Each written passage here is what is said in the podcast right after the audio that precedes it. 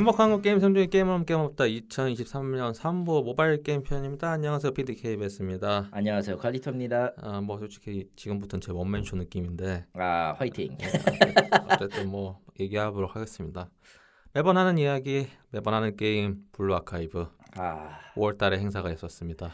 예. 지금도 지금도 이제 이제는 좀 수그러들었나요 황윤대제 사건은? 아 시작하도록 하죠. 네.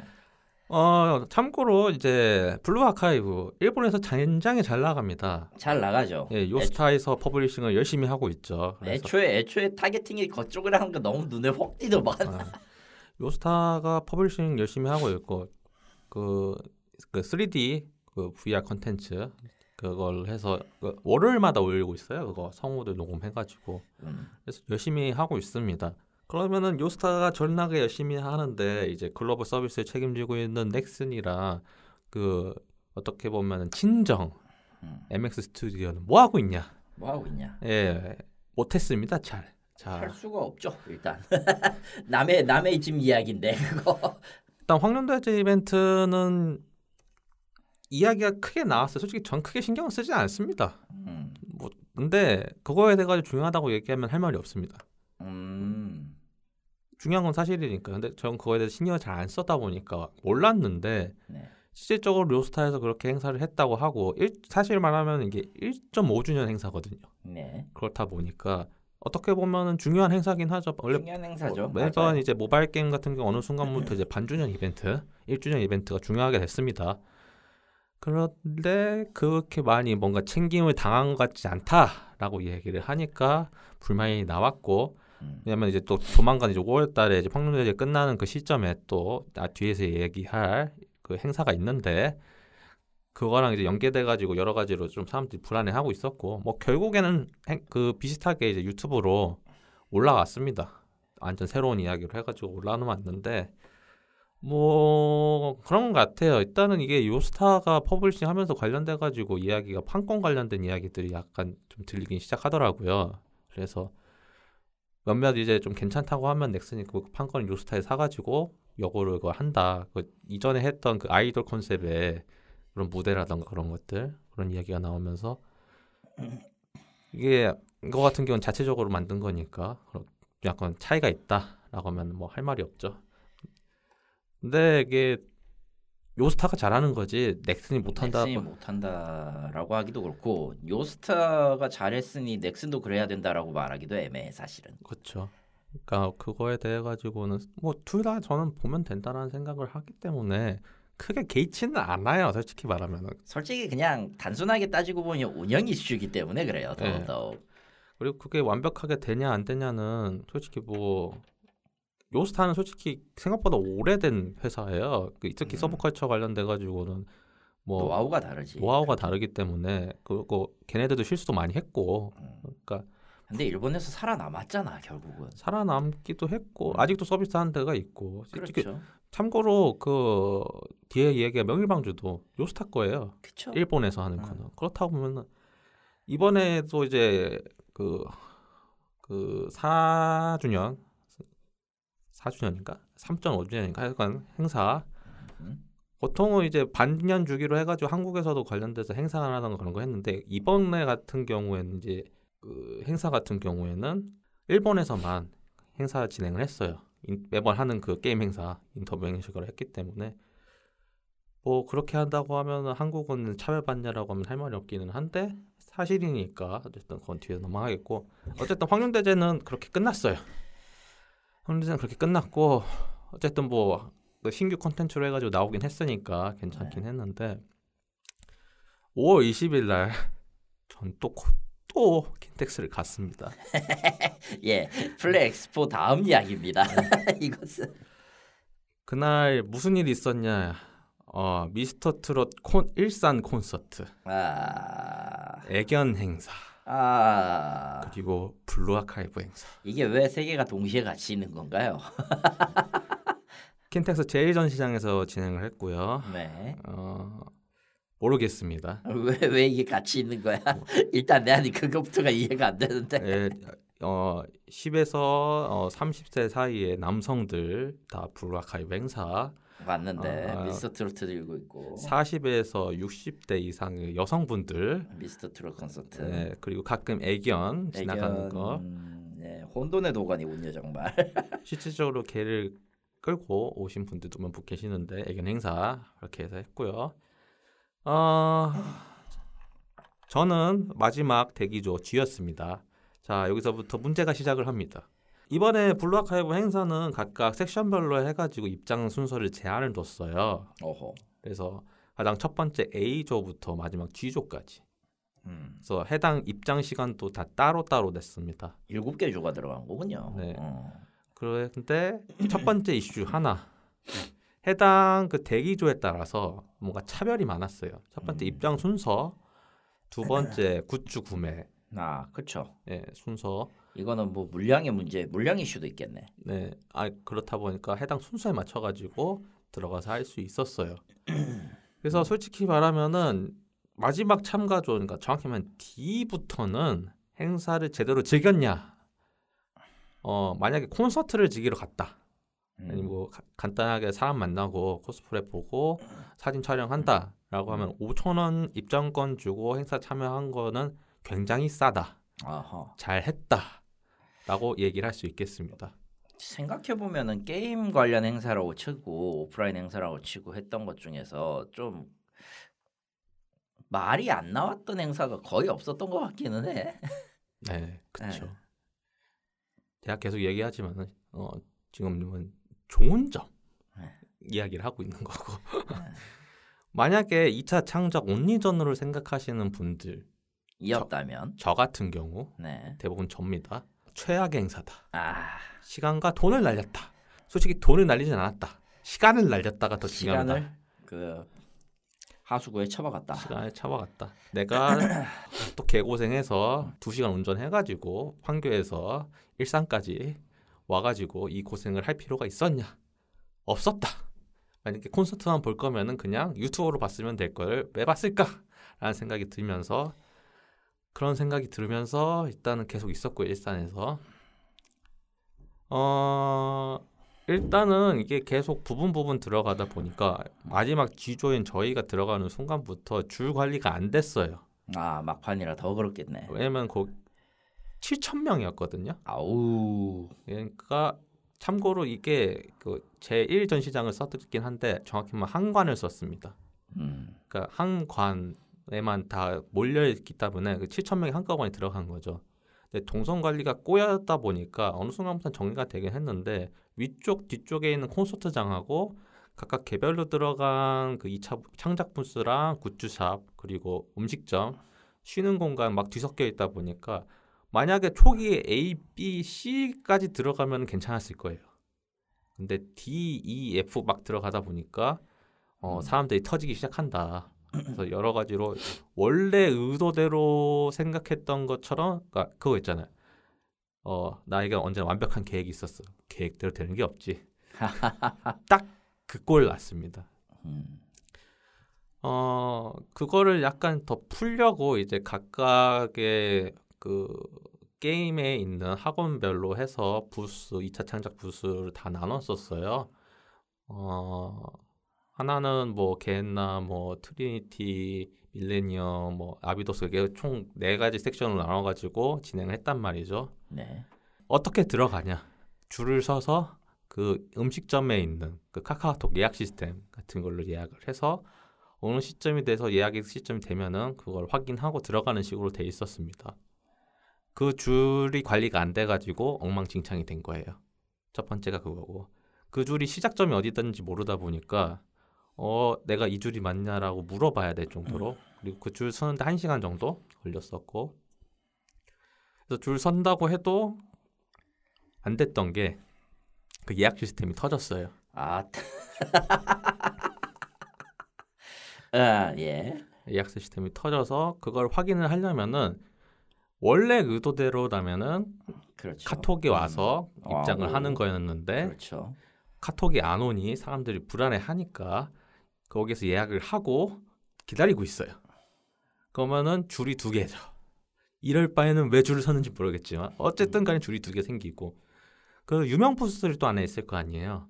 거기 안에 부스 내에도 줄이 또 있습니다.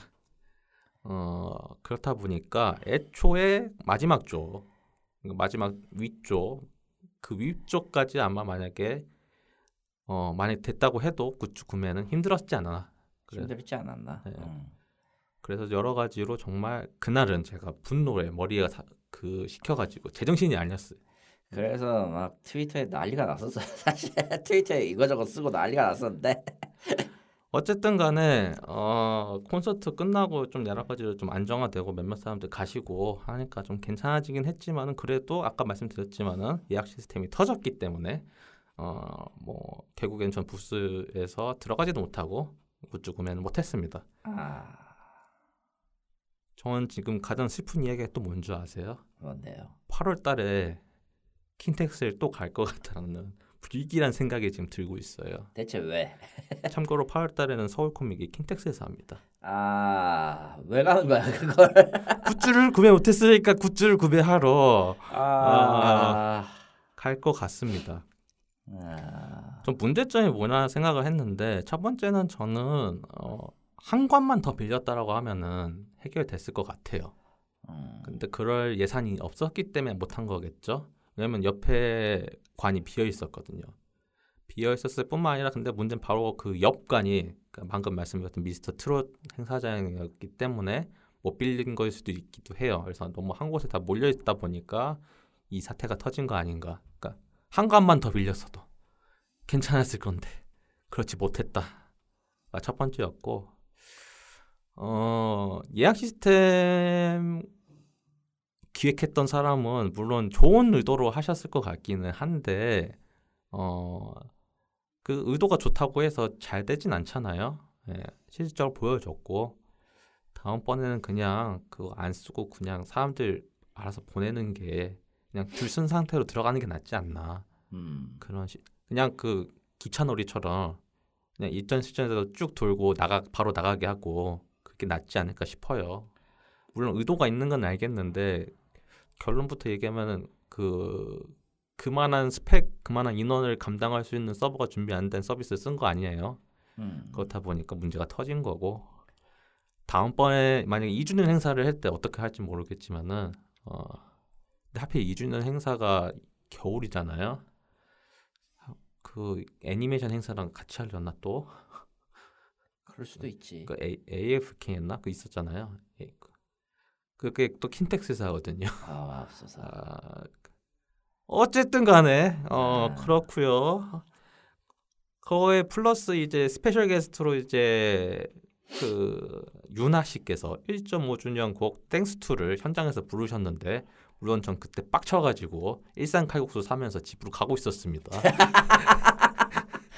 어, 일산 칼국수 맛있지. 음. 개빡쳐가지고 근데 게임동아 기자가 special guest를 스포일러를 하는 바람에 그냥 주저없이 갔고요 저는 어.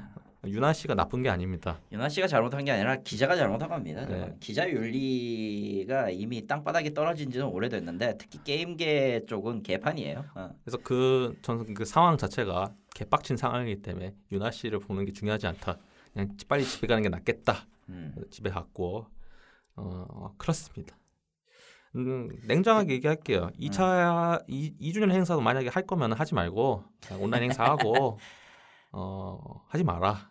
사실 이거는 그 오프라인 행사라는 거에 대한 그 일본과 한국의 시선이 매우 다른 데 있습니다. 사실은 이거가 애초에 오프라인 행사가 이- 이미 몇십 년째 계속 하고 있잖아요. 코믹이든 뭐 다른 이유든 이렇게 이렇게 하고 있는데 여전히 그 행사 관리라는 거에 있어서 한국이나 일본의 그 온도차가 너무 달라요. 그 다들 그 서울 그러니까 일 도쿄 코미콘이나 도쿄 게임쇼에서 줄 세우고 지나가게 만드는 그 행렬 그 빠르게 지나가는 클립 같은 거 올려놓고 저렇게 하는 것도 참 대단하다라고 하는데 원래 그 사람들은 그게 베이스가 된 거고 그것도 그렇게 정착되기까지 걸린 시간도 상당했을 겁니다. 물론 이거는 개개 각, 각 국가의 국민성이라는 것도 좀 있을 거예요. 그러니까 주류적으로 생각하고 있는 그 관념이라는 것들이 있을 텐데 그리고 그 안에서 이제 소비하는 측이 소비하는 측에 맞게 하고 거기에 맞춰서 이제 규모를 준비하고 이러다 보니까 가능했던 거라고 보고 한국은 솔직히 말해서 몇 주년 기념 행사 몇 주년 기념 행사 오프라인 행사를 하고 싶어도 규모와 그리고 그걸 예상할 수 있는 거를 가늠을 하기가 어려워요. 그러니까 실질적으로 행사장이 7천 명 아까 얘기했던 예약한 네. 표가 7천 장이니까 그 정도 나올 거라 생각을 했는데 평, 제가 느끼기에는 줄 관리가 안 되고 여러 가지로 뭔가 제한을 걸었다 제한을 걸었다 생각을 해요. 오히려 앞에서 말씀드린 한 3분의 2, 3분의 2, 40% 정도가 콘서트장인데 거기는 괜찮았어요.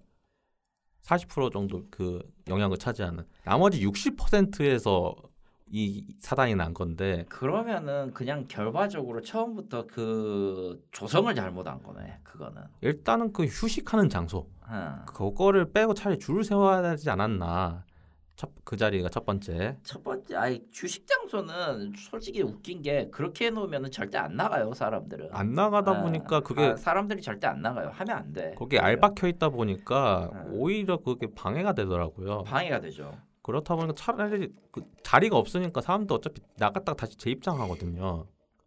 재입장을 하니까 근데 물론 그게 또 민폐라고만 할 수도 없긴 할 말이 없겠는데 그래서 제가 관을 두 개를 빌려야 되냐 되지 않았나 그 얘기를 하는 거예요.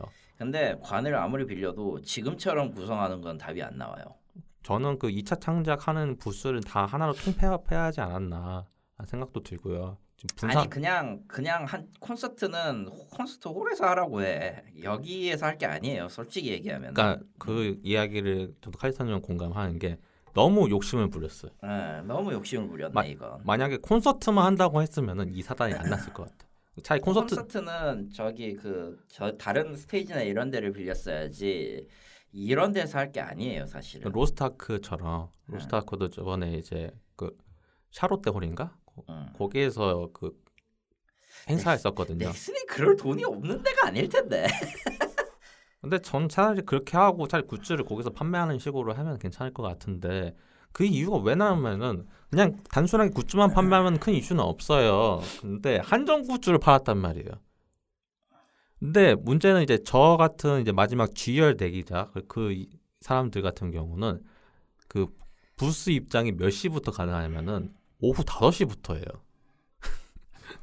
근데 그 오후 5시에는 아무나 들어갈 수 있게 한단 말이에요. 말이 안 되잖아요, 그러면은. 음. 그러니까 왕막 거기서 꼬인 거죠.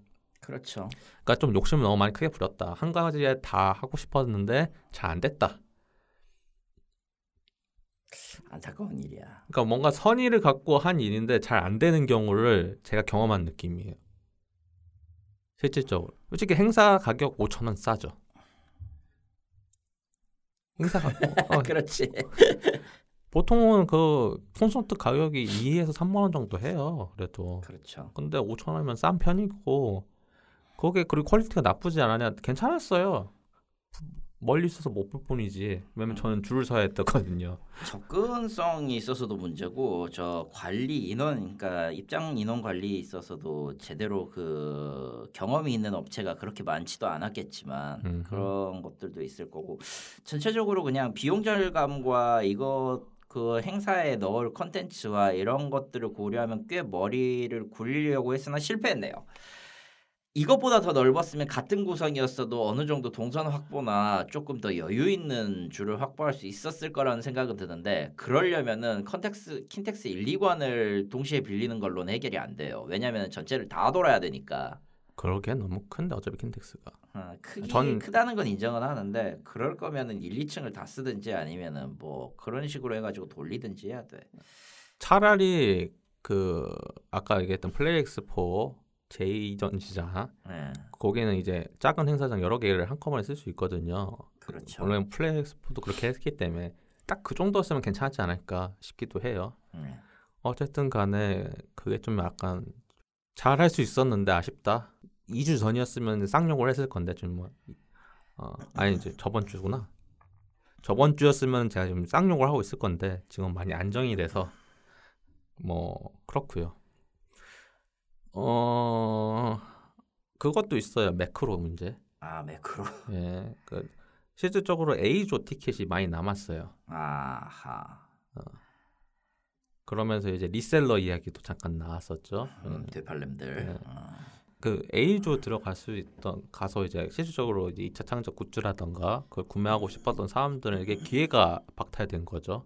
음. 뭐 현장에서 그 원래는 뭐 신분증 검사를 한다 이 얘기를 했었는데 막상 들어가 보니까 어, 확인은 안 하더라고요. 하여튼 참네. 어이가 없긴 하네. 어쨌든 간에 어 그렇게 해서 끝났다.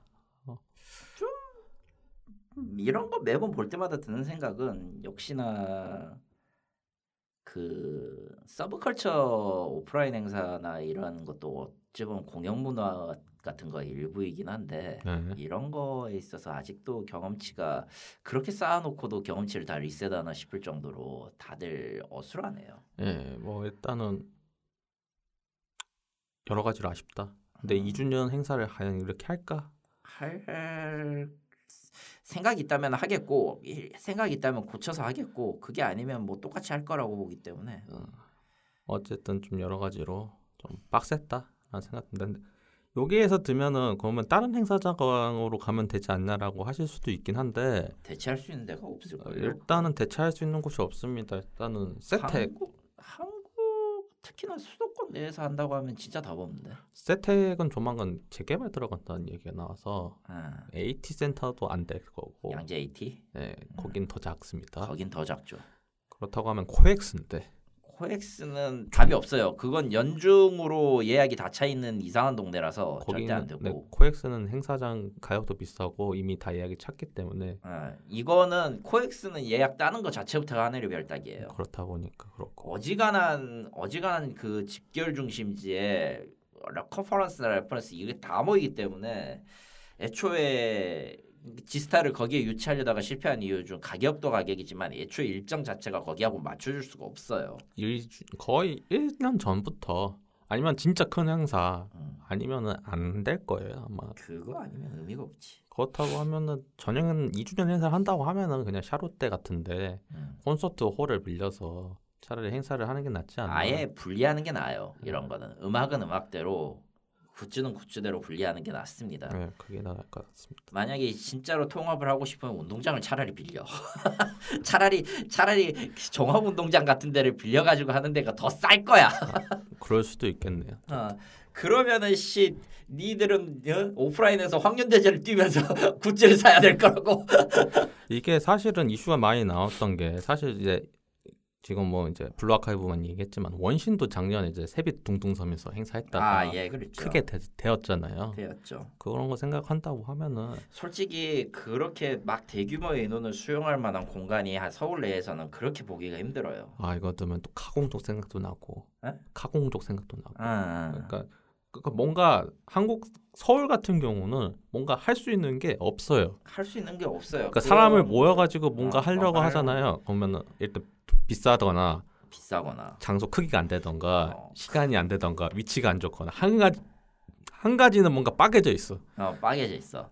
야 막말로 원신을 한강변에서 만약에 원신 그 오프라인 행사를 한강변에서 했다고 치자. 근데 날짜가 안 맞아가지고 고홈 해가지고 비 오고 막 물 올라오고 그럼 답 없는 거야.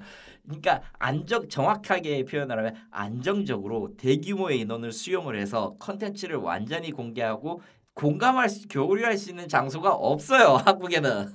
그나마 할 수 있는 게 방금 말했지만 킨텍스가 가장 만만하다라고 얘기를 할 수는 있지만 뭐 만만한다고 해도 잘 되는 건 아니죠. 그러니까 일단은 뭐 여러 가지로 아쉬웠던 행사라고 생각을 하고 실망하셨던 분들도 많이 계셨을 것 같아요. 음 그랬을 것 같아요. 근데 뭐 다들 뭐 그래도 잘 지내 잘 가셨기를 바랍니다. 아 즐거운 시간을 보내셨다면 그걸로도 충분한 겁니다. 저 콘서트는 괜찮았어요. 왜냐면 음. 은 멀리서 들렸는데 그, 그 디제잉을 완전 신개념으로 새롭게 해가지고 괜찮게 원래 나가지고. 이제 그 분야에서 이제 하시 활동하시는 분도 꽤 되셔서 네, 지금은. 그래서 괜찮아가지고 괜찮았습니다.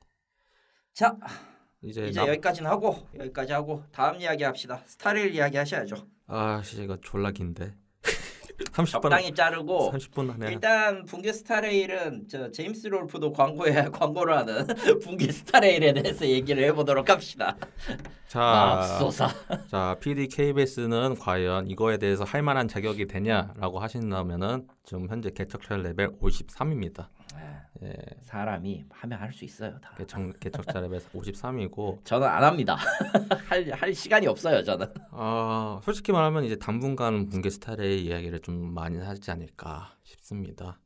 일단 이 게임의 장점부터 말씀을 드리면 3D 모바일 패고가 이렇게 나왔으면 전 거기에다가 돈을 때려 박았을 것 같아요. 아, 근데 그게 스타일인 거죠. 어. 이게 encounter 방식 턴제 게임이에요. 그래서 솔직히 말하면 취향 차이가 많이 갈린다라는 처음 생각을 했었어요.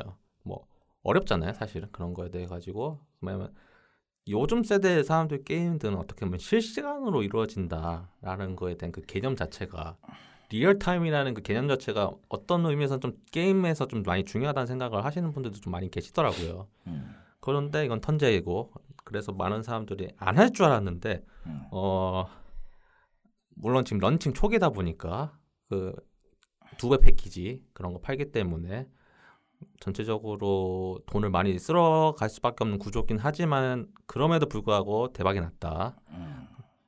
어 사실 이 게임 같은 경우 제가 페고 생각이 많이 나는 이유가 그 게임이 기본적으로 기본 공격 전투 스킬 필살기 딱 세 개밖에 없어요. 페고도 비슷하거든요. 거기 페고는 더 심하죠. 그냥 일반 공격하고 필살기밖에 없잖아요. 아, 난 안 해봐서 몰라. 난 내가 해본 페고 게임은 페고 아케이드 하나뿐이야. 그것도 마찬가지예요. 페고 아케이드 거기도 아. 스킬 세개 있고 스킬 3개 있고 공격- 이동 이동 공격 방어 이렇게 있을 뿐이니까. 고- 공격키 그거 공격해봤자 카드 세개 나와가지고 조합해가지고 싸우는 거잖아요. 그 일반 아. 공격이라고 생각하면 되는 거고. 뭐 넘어갑시다. 일단은. 그래서 그렇게 하는데도 불구하고 해당 캐릭터 조합으로 솔직히 말하면 여러 가지를 할 수 있기 때문에 결국 카드 맞추는 거잖아요. 그렇다 deck 보니까 building이죠, deck 정확히. building이다 보니까 어. 뭐 여러 가지로 할 수 있기 때문에 시간도 금방 하고 그리고 이게 auto로 돌리면 auto로 돌아가요. 아, auto로도 더 무난하게 돌릴 수 있다. 그러니까 어느 정도 이제 개사기 캐릭터 해가지고 육성이 끝난다고 하면은 그냥 auto로 돌려도 안 죽기도 하는데 네. 사성도 나쁘지 않습니다. 그냥 조합만 잘 맞추고 잘 육성만 돼 있으면 auto로 돌아가요. 어차피 해당 그 적 그 속성이 고정이 돼 있다 보니까 예. 그 에- 가지 그 해당 적이 갖고 있는 약점들이 다 존재해가지고 제가 볼 수 있기 때문에 그거에 맞춰가지고 파티만 잘 짜놓으면 알아서 돌아가요. 음. 지금도 그렇게 세팅을 해놨고 그래서 여러 가지로 이제 기본 캐릭터 가지고도 충분히 소- 스토리 미는 데는 큰 지장이 없습니다. 그리고 뭐 아기자기하게 숨겨놓은 그 퀘스트라던가 읽을거리들 원신 때 했던 거 그대로 했기 때문에 여러 가지로 괜찮습니다. 그래서 추천할 수 있는 게임이라고는 할 수가 없어요. 추천할 수는 없다. 왜 추천을 할 수 없냐? 일단은 어. 이 게임이 결국엔 턴제 게임이다 보니까 그리고 붕괴라던가 그리고 해당 호요 버스에 대해서 관심이 없으신 분들이 처음 접근한다고 하면은 스토리가 그 있잖아요 특유의 그, 그 명일방주식으로 케이시어라고 음. 그런 거지 그거를 이겨내지를 못하잖아요 그렇죠. 이거는 특히 명 그 붕괴 스타레일 같은 경우는 그게 더 심해요 음. 초반에 대체 나는 왜 여기에 있고 왜 싸우고 있으며 나는 무엇이고 저 새끼들은 무엇이며 그거를 이해를 하려고 하니까 짜증이 나고 씨발 모르겠다 떼쳐가 가거든요. 초기 프롤로그 설계가 그렇게 돼 있어요. 그러니까 그것도 저 처음 하면서 아 씨발 이게 뭐야 대체 무슨 얘기를 하는 거야 그래가지고 저도 처음에는 그걸 못 버텼는데 저는 어차피 명일방지를 오래 하다 보니까 그거에 대해서 익숙해졌어요. 그러니까 솔직히 아 저거는 그냥 걸르고 그냥 흐르는 대로 그냥 다 그냥 무시를 하면 되겠구나 하고 1 1장부터 다시 하면서 차근차근 쌓으면 캐릭터 빌딩이라던가 스토리는 나쁘지 않았다. 그래서 지금은 저는 모든 스토리 다 밀었고 모든 side quest를 다 밀었고 할 게 없습니다. 아 저런. 예. 예, 할 게 없다. 할건 딱 하나죠. 이제 캐릭터 육성. 음. 이게 한 각각의 그 레벨에 따라 가지고 육성에 제한이 걸려 있거든요. 그 제한을 걸려면 해당 파티 조합이 돼야 하기 때문에 계속 육성을 해야 된다. 그래서 아마 부- 그 균형 레벨 5부터는 해당 유물 그이 그 확- 확정적으로 나오는 게 있더라고요. 그래서 천천히 그거를 하기 위해서 캐릭터를 육성을 하고 있고 가차를 빡세게 했냐라고 물어보실 수도 있긴 한데 어, 가차는 빡세게 하지 않았습니다. 젤에 이돌만 했고요. 제레 이돌이면 빡세게 한 거 아니야? 그냥 전용 광추 하나 달아주고 그 정도로 음. 했습니다. 빡세게 하는 건 그 정도죠. 그 젤의 풀돌, 아 제레 풀돌. 젤의 풀돌 아니면 브로냐 아니면 게파드 하나 갖고 시작하는 거. 아 개파드. 네. 근데 저는 지금 게파드도 없고 브로냐도 아. 없습니다. 대신 어, 그걸 뺀 나머지는 다 가지고 있습니다. 아 뭐? 잠깐만 뭐? 이미 이미 이 시점에서 뭔가 이상하다고 생각되는데. 아그 그 칼슨 얘는 없구나 연- 연 머식인데 약간 관심이 없어가지고. 그래서 이제 BM 같은 경우는 전형적인 호요 버스 원신 스타일 가차입니다. 어, 붕괴랑은 또 달라요. 근데 다르죠. 그래 그리고 이제 배틀 패스 팔고요. 어, 그리고 월정액 팔고요. 그리고 패키지를 팔긴 하는데 세 개밖에 없어요. 그러니까 실질적으로 돈 번다는 거는 배틀 패스랑 일반 한정 가차 그 정도인 것 같습니다. 뭐 호요버스 게이밍은 원신 하셔본 분들 다 아시겠지만 가차가 존나 맵습니다. 예, 존나 맵고요. 어, 장비 있고요. 근데 장점은 하나 있어요. 이게 아까 패고 생각한다고 말씀드렸잖아요. 그 붕괴 3 할 때 개빡치는 것 중 하나가 무기를 다시 뽑는데 장비 스킨이 다르거든요. 그러니까 그거 보고 있으면 화딱지가 나요. 아 저런. 근데 이거 같은 경우는 그 무기 스킨이 여, 그 해당 캐릭터 연동이 안 되기 때문에 본인이 들고 있는 무기 그대로 쓴단 말이에요. 그러니까 그거는 괜찮다. 원신도 그랬을 거예요. 원신도 원신도. 원신도 무기를 뽑으면 무기 skin이 고정되잖아요. 무기 스팀 고정이고 무기 자체 이제 뭐 강화하던가 그런 것밖에 없기는 하니까 근데 그 붕- 스타레일 같은 경우는 그렇지 않다. 무기 skin도 따로 있다. 아니 무기 skin은 이미 캐릭터에 씹혀져 있어서 음. 해당 그 광추라는 장비 같은 경우는 그에 대해서 영향을 주는 것 뿐이지 아, 별도로 뭐- 능력치만 영향을 주고 외형에는 관여하지 않는다. 네 그렇기 때문에 캐릭터만 뽑고도 충분히 가능하다. 그런 건 괜찮다라는 생각이 듭니다. 제가 어제 사실은 1.1 patch 관련돼 가지고 음. 유튜브 스트리밍이 예정이 돼 있으나 유튜브 사정상 터져가지고 오늘 해당 영상이 올라왔고요. 그래서 sorry sorry 하다고 어, 어, 유료 가챠 유료 재화를 800 정도 줬다. 음, 음, 800인가 400인가 줬을 거예요. 그래서 그렇군요. 그래서 저는 더 그냥 모아놓고 있어요, 그냥. 왜냐면은 이제 다음 다음 가차가 은랑이라고 네. 어, 당연히 포니테이 역해 어, 성능도 좋은 그런 캐릭터가 나오기 때문에 지금 이렇게 원래 지금 거를 뽑으려고 했으나 참고 은랑을 뽑으려고 존버화 중입니다. 벼르고 있는 중이구만. 네. 음, 알겠습니다. 이게 전 호열버스가 선순환이라고 해야 되나요? 그래도 그 서브컬처 모바일 게임계에서 특히 한국에 좋은 점을 계속 주는 것 같긴 합니다. 첫 번째는 그 성우 더빙, 음. 한글화 그런 것들. 아, 물론 계획 저기 전문으로 일하는 입장에서 하- 호요버스의 한국어 번역은 그렇게 좋다고 말을 못 하겠어요, 솔직히. 근데 이제 유저 입장에서는 해주는 것만으로도 감사하죠. 감사하고 솔직히 이거에 대해서 우려하는 점은 있는데 어, 그거는 여기에서 얘기할 건 아니니까 넘, 넘기, 넘기겠습니다. 예. 그것도 있지만 성우들 연기 들으면서 네. 그렇게 하는 것도 저도 솔직히 엔간하면 모바일은 많은 모바일 게임을 이제 일본 일본어 성우로 진행을 하긴 했지만은 이거 같은 경우는 그냥 저는 한국어로 하고 한국 더빙이 나쁘지 않게 되긴 했어. 그래서 그렇게 하고 있거든요.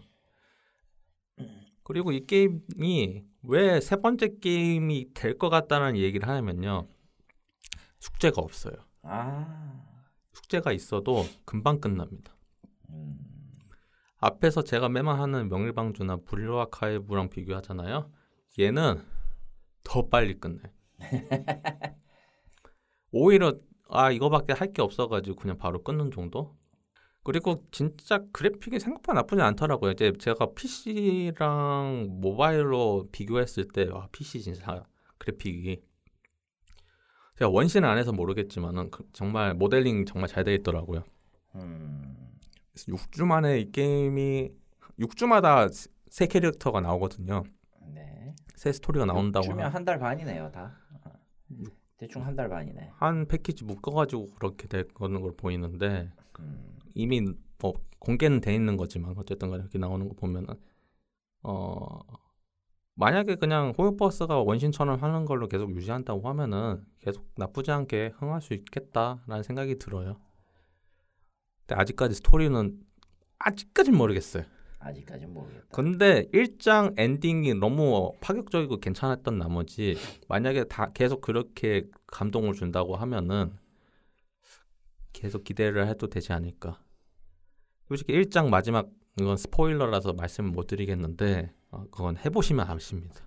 정말 와 진짜 이거 이래도 되나 싶을 정도로 막 합니다. 그냥 자기 하고 싶은 거 막 질러대요 진짜. 아 그렇습니다. 그러니까 그런데도 제 추천을 못하는 이유는 어, 단점들이 너무 커서. 단점이 너무 크다. 예. 네. 그러니까 제 저한텐 맞아요. 음. 솔직히 제가 제일 재밌게 했던 JRPG가 페르소나 3거든요. 아, 그게 다- 개인적인 취향으로서의 문제가 크다. 네, 그러니까. 어. 그게 다듬어진 게 얘라고 본다고 하면은 충분히 괜찮아요. 솔직히 페르소나 시리즈가 졸라 어렵거든요.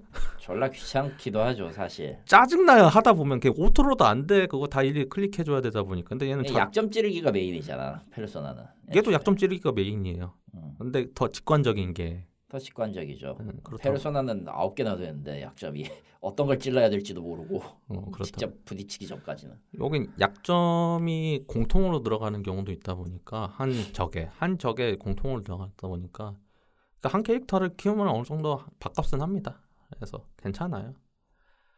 그래서 하실 분들은 지금에도 안 늦었으니까 한번 해보시고 한번 찍먹이라도 내보셔라. 근데 적어도 어 그 우주 정거장 파트는 넘어야지 않나. 우주 정거장 1장까지는 해 주셔야 돼요. 1장까지는 일장- 해야 되지 않나. 1장 마지막까지 해 주고 도저히 안 되겠다 싶으면 때려치시는 게 낫지 않나 싶어요. 음, 1장까지는 맛을 봐. 네, 1장까지는 맛을 봐야 된다. 왜냐면은 어 진짜 달라요. 그때부터가. 그때부터 달. 1장부터 뭔가 달. 왜냐면 1장은 그냥 거기서부터 점부터 점 찍고 시작한다는 느낌으로 가면 되거든요. 음. 우주 정거장 스토리 뭐 스텔라론이 뭔지 스텔라론 헌터가 뭔지 뭐 결국 개념의 문제네. 네. 개념이나 이런 것들 세계관을 학습하기에는 딱 1장 정도가 좋은 뭐 볼륨이다 이렇게 보는 거죠. 네, 근데 오히려 영장이라고 보이는 우주 정거장 같은 경우는 너무 쓸데없는 그리고 어려운 게 너무 때려박히다 보니까 그게 뇌가 터져가지고 도저히 못하겠다라고 하면 할 말이 없긴 해요. 아 그거는 그럴 수 있지. 그건 사실이니까. 그래서 아. 일장 영장은 참고 그냥 하지 마세요. 그냥 한다고 해도 그냥 한 귀로 듣고 한 귀로 흘리고 어, 저런 게 있구나. 저런 게 있구나. 그 전체적으로 그냥 전투 시스템을 이해하는 정도의 프롤로그라고 봐주시는 게 나을 것 같아. 근데 본격적인 스토리 그리고 개척자로서의 내가 뭐가 어떻게 흘러가는 스토리텔링은 1장부터가 시작인 거 아닌가 하는 생각이 들고 실질적으로도 그렇고 그렇긴 하지. 네. 영장은 솔직히 얘기해서 그냥 초입부니까 뭐가 나와도 이상할 거가 는 없지. 이게 뭔 소리야 씨발 해도 뭐 어차피 그 다음에서 알려주겠지 할 테니까. 아니 이상 갑자기 포니테일 여자가 갑자기 내 가슴에 이상한 거 때려놓고 거기서부터 뭐 스토리가 진행이 되는데 그거 이해를 하라는 거 자체가 말이 안 되잖아요. 이미 포니테일이라는 걸 강조하는 시점에서 님은 이미 간 거 같은데 뭐 넘어가도록 하고요. 아 물론 그 캐릭터는 정확히 말하면은 어, 3차 픽업 때 카프카라는 캐릭터가 그만해. 어, 나오긴 합니다. 이 포니테일. 진짜. 일단 일단 나옵니다. 예. 일단은 그렇고요. 예. 나- 남캐도 성능이 나쁘지 않아요. 그래서 저도 남, 원래 원래 이건 성별 격차가 꽤 심하죠. 보통 이런 서브컬처 게임에서는. 남캐 성능 차이도 막 갈라지는데 호요버스는 그렇게 좀 막 가르지 않더라고요. 원신 때도 그렇고. 원신도 그렇지. 그래서 어 뭐 아직까지는 그게 무과금으로 즐길 수 있냐라고 하기에는 판단하기는 애매한 것 같아요. 무과금은 솔직히 저건 솔직히 아닐 것 같아. 나 지금 한 4,800 정도 모았거든요. 4,800만 원 쓴 줄. 4,800 정도 모아놨는데 네. 이게 맞는 건지 모르겠어요 아직까지. 아 오케이 오케이. 왜냐면 이게 이걸로 은랑을 뽑을 거기 때문에. 음. 근데 이걸 부족하다고 하면 현질을 해야 된다. 보통은 그리고 저기 천장 찔게 시키죠. 보통 반천장까지 가서 봐야 되긴 하는데 60차까지 가거든요. 이게 아. 특, 특유의 원신 시스템이다 보니까 그렇죠. 어, 음, 그렇습니다. 끔찍하다. 저는 앞으로도 손댈 일이 없겠군요. 어, 마지막 게임은 명일방주입니다. 이 망할 게임 드디어 곧 있으면 4주년 가까이 돼가고 난 또 드디어라길래 서비스를 종료합니다. 이런 줄 알았는데. 이 게임이 아시다시피 요스타에서 publishing을 하고 있기 때문에 앞에서 얘기했던 블루 아카이브는 졸라 잘하는데 왜 명일방 그 명일방주는 졸라 안 되냐라고 하면 할 말이 없는 게 어, 블루 아카이브가 돈이 더 될 수도 있죠. 그럴 수도 있지만은 이벤트 공백기가 너무 길었습니다. 아 길었네요. 네, 어. 거의. 그래서 사- 많은 사람들이 그, 그 신규 통합 전략인 그 있어요 상시 이벤트. 그게 먼저 풀렸으면 하는 소망이 있었는데도 불구하고 결국에는 5월 23일 예, 시라쿠라인과 함께 같이 풀렸습니다. 근데 음, 저는 늦었네. 그렇게 따지면. 저는 이게 왜 이렇게 됐냐고 생각하는 게 아마 앱 패키지 때문에 그럴 거예요. 음. 원래 이제 중국도 그때 동시에 통합 전략하고 시라쿠사인 동시에 나왔거든요. 글로벌판이란 얘기죠. 한꺼번에 돌린다는 건. 어 중국 클라이언트가 그렇게 들어갔는데 음. 그 다른 이제 글로벌판도 마찬가지로 그렇게 들어가 있다 보니까 받아가지고 그걸 따로 분리를 못했을 것 같아요. 그럼 클라이언트 를 그렇으면 확실히 문, 그랬으면 확실히 예상 가능한 일이겠네. 그래서 클라이언트를 새로 만들 수는 없으니 그렇게 어, 좀 delay가 그치, 된것 그치, 같고 네. 뭐 명일방주 이벤트라고 생각하면은 그래도 여러 가지로 파격적으로 한국도 많이 그 성우들 불러가지고 뭐 이전에 했던 뭐 이벤트 관련된 통계 자료라던가 성우 인터뷰 그런 게 있었는데 올해는 안 했어요. 그러니까 정확히 이번 이번에는 안 했어요. 이번엔 하지 뭐 않았다. 겨울에는 하겠죠. 11월 달에. 하기 하겠죠. 있다면. 근데 뭐 저는 그것도 생각해요. 사실은 명방 신경 안 쓴 것도 있지만은 5월 달에 네. 골든위크였잖아요. 아 그렇죠. 5월 말부터 6월 거의 6월 초 전까지. 아니 잠깐만. 4월 말에서 5월 초지. 음. 그렇다 보니까 일을 안 한 거 아닌가. 음. 아 그럴 수 있어요. 그 솔직히 저 골든위크 들어가면서 일, 일주 반 정도가 통으로 날아가긴 했더라고. 그러니까 물론 그 뒤부터 지옥이 펼쳐지긴 했는데. 뭐 그렇게 생각한다고 하면은 뭐 요스타도 뭐시 나도 일해야 나도 쉬어야지라는 그런 생각도 들면서 그러니까 약간 아쉽다라는 생각은 드는데 그렇다고 해서 또 나쁘냐 이번 시라쿠사인 이번에 이게 텍사스랑 텍사스 주요 스토리거든요. 네. 시라쿠사인 고향에 들어가 그러니까 텍사스 고향 돌아가 가지고 깽판 치는 내용이에요. 자세한 거는 직접 게임 플레이해 보시면 아시겠고. 근데 여기 이제 텍사스 성우들이 그 정확히 말하면 텍- 그 텍사스 쪽 계열, 계열들 시라쿠사인 계열 쪽 음. 그 성우들이 추가됐는데 라플란드 성우가 서유리 씨예요. 아 사열 씨, 서율 씨. 음, 네. 음, 음, 어 MB. 음. 아, 참고로 라플란드도 미쳤기 때문에. 로즈나비님. 네, 그래서 제가 기억하는 건 로즈나비님이에요. 역시 그래- 답이 없네 이건. 그래서 그렇게 넘어가는 줄 알았어요. 네. 음, 그렇게 됐지. 어차피 그 아시다시피 그 중국 쪽에서는 매번 이런 큰 행사 할 때마다 3D로 캐릭터 디자인 해가지고 그 컨셉 영상 만들거든요. 그래서 우리도 이번에 그거 받고 땡칠 줄 알았는데 웬일로 어 한국어 성어 더빙으로 1분짜리 영상을 해서 올렸어요. 음, 꽤 신경 많이 썼네 그거. 글로벌판도 마찬가지로 일본판, 글로벌 영문판, 한국어판 총 3개로 해가지고 만들어서 나- 올렸단 말이죠. 그쯤 되면 이제 격차 격차도 거의 없을 테니 그냥 그렇게 나누는 게 오히려 더 낫기는 한데 쉽, 쉽지 않은 결정이었을 거라고 생각은 하네요. 그러니까 그 게임상에서 구현하지 못했던 거를 애니메이션화가 해가지고 나왔어요. 그래가지고 음. 이전에 그 중국어판에서 나왔던 거의 확장판 정도 생각하시면 되니까 그렇게 본다고 하면은 뭐 나름 준비를 했다라는 생각도 들고 그렇죠. 요스타도 많이 좀 돈을 많이 투자한다 그런 생각도 들고 왜냐면 음. 이제 요스타가 이 저번에 나왔던 8화짜리 명일방주 애니메이션이 생각보다 평이 좋았어요. 저도 나쁘지 않게 봤고 아하. 이제 2기 준비하고 있거든요. 2기는 이제 그 서리별 관련돼 가지고 프로스 그 이야기가 진행이 될 건데 음. 저는 뭐 이렇게 계속 꾸준히 한다고 하면은 뭐 명예방주는 충분히 나쁘지 않은 프랜차이즈고 가장 이제 짜증나는 것 중 하나는 명, 이 명예방주 게임을 떠나서 대체 그 신작 언제 내냐 젠레스 존제로는 아니고 그건 호요버스 거잖아. 그- 다른 거고. 그 명일방주 있잖아요 네임으로 나오는 저번에 트레일러 잠깐 나왔던 몰라. 까먹었어. 이름이 너무 기억 오래돼서 명일방주 엔드필드 엔드필드. 제발 언제 나오냐 나오 제발 좀 소식이라도 기우제 지내는 것 같네. 제발 좀 소식이라도 좀 제발 나오는 거 알고 있는데 제발 좀 나오 소식 좀 공개 좀 해줬으면 좋겠습니다. 엔드필드 소식 안 나온 지 너무 오래돼가지고 이게 나오는지 안 나오는지 모르겠어요. 제발 좀 나왔으면 좋겠습니다. 그럴 수 있겠지. 그럴 수 있지. 아, 이렇게 해서 어, 3부 마지막 녹음 해봤고요. 6월 달은 이제 엑스박스 컨퍼런스랑 스타필드 관련돼 가지고 이야기가 나올 것 같습니다. 특별한 거 없으면 이야기하도록 하겠습니다. 그리고 이제 프로젝트 Q를 신나게 깔 수 있을 것 같아요. 그때가 되면. 네. 언제 나올지 모르겠지만 안 나올 수도 있습니다. 안 나오면 뭐 망했네요라고 하면 되는 겁니다. 우린. 이상 행복 한, 한국 게임 성지 게임을 게임 없다 2023년 5월호고요. 저희는 6월에 뵙도록 하겠습니다. 감사합니다. 감사합니다.